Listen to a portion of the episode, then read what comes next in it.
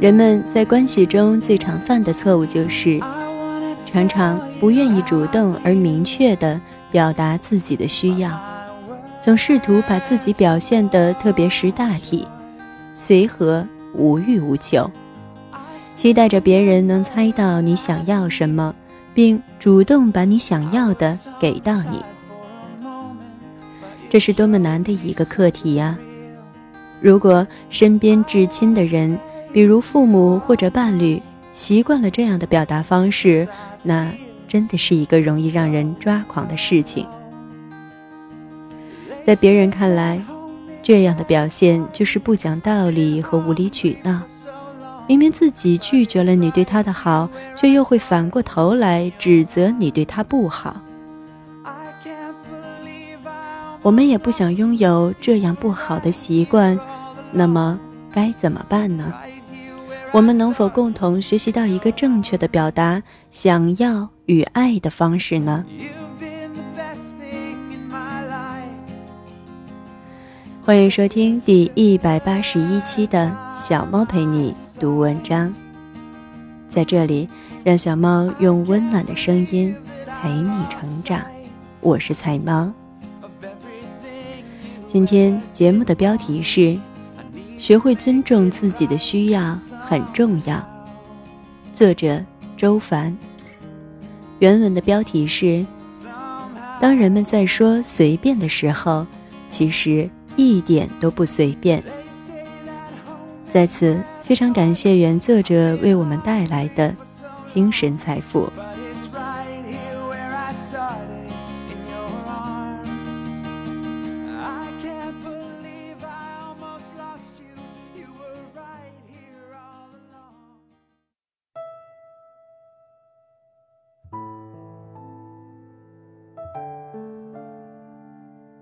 学会尊重自己很重要。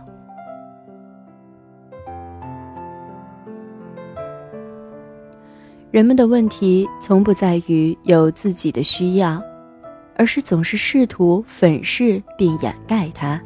周凡，我们常常在饭桌上见到这种人，旁人问他吃什么，他会说：“随便都可以。”旁边点菜的友人点点头，说：“好，那我们点个水煮鱼吧。”然后他说：“最好不要点太油的菜，不健康。”有人说：“哦，那就清蒸鱼吧。”他说：“行啊，我都行。”然后菜上来了，吃着吃着，他又会说：“这鱼不是很新鲜。”上次来吃他们家的鱼就不新鲜，应该不点鱼的。旁边点菜的人内心强大，哈哈一笑，不以为意。是的，知道了，下次就不点鱼了。内心没有那么强大的，就又尴尬又憋屈。妈蛋，问你意见你不说，点完了又挑三拣四的。人们在关系中最常犯的错误就是，常常不愿意主动而明确地表达自己的需要，总试图表现得特别识大体、随和、无欲无求，期待着别人能猜到你想要什么，并主动把你想要的给到你。有这种性格特质的人，若是做朋友，不近不远的。实在不爽了，还可以躲一躲，少见面。若是这人就是身边至亲的人，比如你父母或者你的伴侣，那考验就来了。如果你也有这种特质，先不说别人的感受，光你自己就能把自己给逼疯。一次，我的一个朋友 Y 跟我抱怨。早年间，他刚工作时，每年他妈妈生日，他都会问妈妈：“今年生日你想要什么？”妈妈就会回答：“哎呀，算了，你们挣钱也不容易，就别花钱给我买礼物了，你们好好的就行了。”后来 Y 就不问了，自己买，但不管是买的羊绒衫还是为父母报的旅行团，无论是便宜的还是贵的，似乎没有一次让他妈妈满意。不是嫌贵了，就是嫌麻烦，要不就说用不上。如果真是买了什么用得上的东西，回头还要把钱还回去，态度还特别坚决。送了几次都不欢而散后，Y 慢慢就不送礼物了。前两天，Y 和他妈妈为了这个事儿吵了起来，老人家看起来是憋了很久，一肚子委屈，把 Y 的种种罪行桩桩件件的数落了一遍。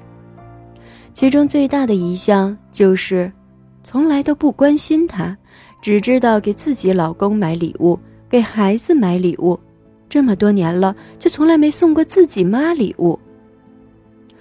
还说歪只知道把她当老妈子使，她生歪养歪有什么用？歪对他来说根本就指望不上。歪跟我吐槽时委屈的不行，说：“当初他自己说不要不喜欢的，现在倒成我的错了，太不讲道理了。”我告诉他：“你所有的愤怒和委屈，是因为你认为他是在针对你。你认为他针对你，是因为你目前还没有足够的智慧和力量去理解他内在的心理过程。在你看来，他的表现是不讲道理和无理取闹。明明自己拒绝了你对他的好，但反过头来又指责你对他不好。”这种行为的心理原因有很多：无价值感、不配得感、自我证明、自我压抑。总结起来就一条：不配得感。面对并承认自己的需要的基础是要有强大的自我接纳能力的，因为你要承认自己是可以自私的，对自己自私没有任何的道德批判。当然，也包括对别人的自私没有批判。很多中国人是以自己有需要为耻辱的。从古至今，所有的主流教育都在不遗余力地扼杀个人需要的合理性。最出名的恐怕就是孔融让梨的故事了。一个四岁的孩子。把最大的梨让给其他家人，留给自己最小的。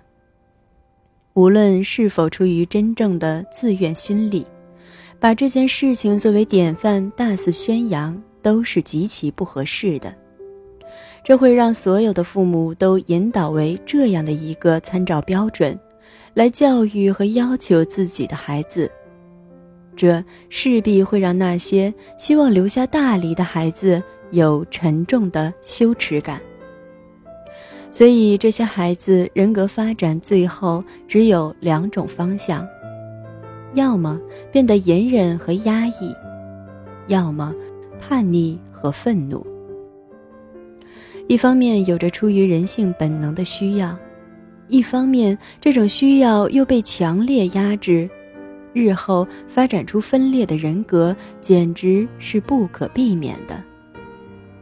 这就是为什么这个时代纠结的人那么多，因为啊，内心永远有两股力量在征战着。记得很多年前看一个访谈节目，嘉宾是周星驰，他回忆小时候的一件事，说那时候家里穷，有一次妈妈带他和其他兄弟姐妹上街，经过路边的一个小摊。几乎没拥有什么玩具的他，看到一个小玩意儿，非常非常喜欢，就央求妈妈跟他买。可是妈妈不同意，他继续央求，甚至哭了起来。结果妈妈在大街上把小小的周星驰打了一顿，拖着他离开了那个小摊。周星驰在讲这个故事的时候。表情非常严肃，在故事结束后，他蹙着眉头看着主持人的眼睛说：“他们不给我买就算了，为什么还要打我？问这个问题时的周星驰已经快五十岁了，即使他已经过了这么多年和拥有了巨大的成就，他依然无法释怀这件事情。当我们不尊重自己的需要时，自然就无法尊重他人的需要。周星驰父母的反应是那个时代为人父母极其常见的反应。而且，即使到了现在，这种情况也没有改善多少。孩子想去游乐场，一遍遍地对妈妈表达：“我想去游乐场吗？”刚跟爸爸怄完气的妈妈很烦：“你怎么这么不懂事儿？妈妈为这个家整天忙，给你赚钱买吃买穿，好不容易休息下，你也不体谅妈妈，成天正事儿不知道干，就知道玩。”于是，孩子真觉得自己做错了事，悲伤的回到自己的房间。父母都是普通人，当然会有无法满足孩子要求的时候，会有情绪，会累，会感觉到压力。而这些时候的我们，就会有想要休息，不想要承担这种压力，或者有想要一个人待一会儿的需要。但。因为父母们从来都没有学会直面自己的需要，所以当这些真实的需要浮现时，会让父母感到羞耻或者内疚，尤其是自我价值感低的父母。于是他们拒绝孩子时，会附加一堆道理来证明自己的拒绝合情合理，孩子的要求不合道理。讲道理的本质是，我是对的。你是错的。这样虽然避免了内疚，但爱的流动却被阻断。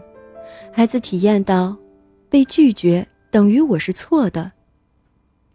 真正让人痛苦的，不是事情本身没有达成，而是被评判为错误的、不讲道理的我是不值得爱的。这就是周星驰已经年近半百。却依然没有从童年的那个故事里释怀的原因吧，因为那带来一种深深的感觉自己不值得被爱的感觉。压抑自己需要的人，到最后并不会因为这些自我压抑而自我的需要就会消失，他们依然会在那里，只是以一种更隐蔽、更迂回的方式呈现了出来。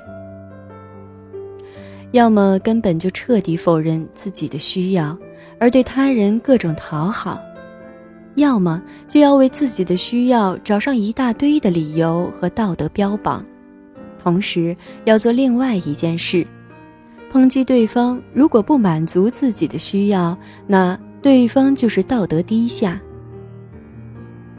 我的一位访客是位非常非常漂亮的女人。她和她身价不菲的丈夫感情破裂，各种狗血剧都上演了一遍。最后实在痛苦不堪，想要离婚。她表现出很洒脱的样子，说：“我可以什么都不要，我只有一个条件，我希望由丈夫来抚养两个孩子，因为这样才可以给孩子最好的照顾。”结果，丈夫就是不同意留下孩子。她在咨询时跟我抱怨：“怎么会有这么不负责任的男人？我认识的最不耻的男人，离了婚都是抢着要孩子的，而这个男人的人品真的太烂了。”我提醒他，希望对方留下孩子是你的需要，因为你没有信心应对一个单身妈妈带着两个孩子的生活。这种生活你目前还做不到，你害怕了，但这并不丢人。可是你不能为了粉饰自己的害怕，而在道德层面上去谴责对方。这个行为就跟那个因为身心疲惫而不能带孩子去游乐场的妈妈，却责骂提出要求的孩子是多么过分、多么不懂事的心理动机是一样的。二零一四年获得最佳剧情、最佳男主角等多项大奖的美剧《绝命毒师》是部非常深刻的片子。主角是一位中学的化学老师沃尔特，一辈子都活得窝窝囊囊。在得知自己身患绝症的情况下，为了给家人留下财产，使他们在自己死后衣食无忧。他瞒着自己的家人，利用自己的化学知识制造毒品。可当他攒够了当初打算留给孩子的钱之后，却停不下来，继续制毒贩毒。从第一次杀人时的战战兢兢，到后来的轻车熟路，他卷入了越来越多的犯罪集团和案件之中。他的行为同时也给家人带来了很多危险，最后事情败露，他的妻子和儿子也知道他之前赚的钱是制毒获得的。在家人承受巨大压力、愤怒、痛苦时，沃尔特每次都会跟自己的妻子辩解说：“我做所有的这些都是为了这个家。”在《绝命毒师》大结局的那一集。沃尔特已经众叛亲离，家里原来的房子也被政府收走了，妻儿和刚刚出生不久的小女儿住在临时安置点里，他自己则躲在了北方的一个镇子上。躲了将近一年之后，他最后决定回去，以同归于尽的方式和之前背叛他的罪犯黑帮们做最后的了结。他躲过警察，回到妻儿居住的简陋居室，和家人做最后的告别。他交代了一些事情，最后对妻子说：“我所做的一切，你要明白。”他的妻子压着愤怒打断他：“如果还要我再听一遍，你做这些是为了这个家。”沃尔特打断他说：“不，我做这些。”是为了我自己。我喜欢，我真的很擅长这些，而且我终于算是真正精彩的活过了。他的妻子惊愕的听到这些，这是他第一次听到沃尔特终于不再拿家人为自己的行为做解释的理由。他整个人都松懈下来，闭上眼睛，低下头，轻轻的。点了点头。我知道，在这一刻，他才真正可以原谅沃尔特的所作所为对家人所带来的伤害。内心越虚弱的人，往往越害怕面对自己的软弱；越有匮乏感的人，越要用尽全力来掩饰自己的自私。当沃尔特经历了那么多的风浪，他的内心终于从一个懦弱的男人变成了一个有力量的男人了。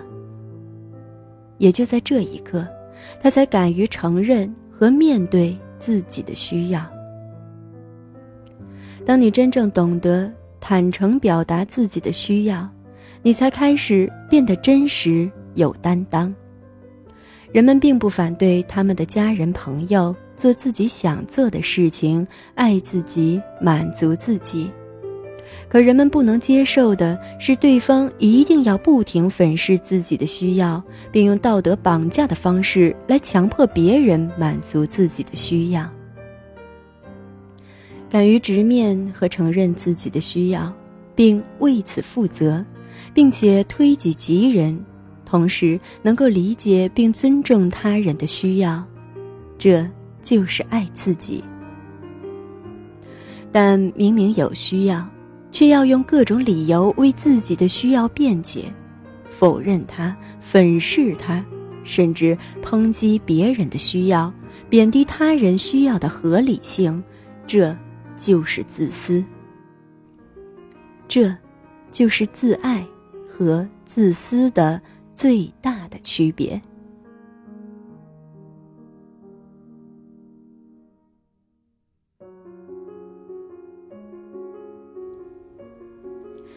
感谢你的收听，这里是菜猫 FM 之小猫陪你读文章，我是菜猫菜菜的流浪猫。更多精彩，欢迎订阅小猫的微信公众号“菜猫”，号码就是菜猫的全拼加 FM。你也可以在节目搜索栏搜索“菜菜的流浪猫”或者“小猫陪你读文章”进行关注，让小猫用温暖的声音陪你成长。我是菜猫，小猫陪你读文章，希望能为你的生活带来一些温暖，一些快乐。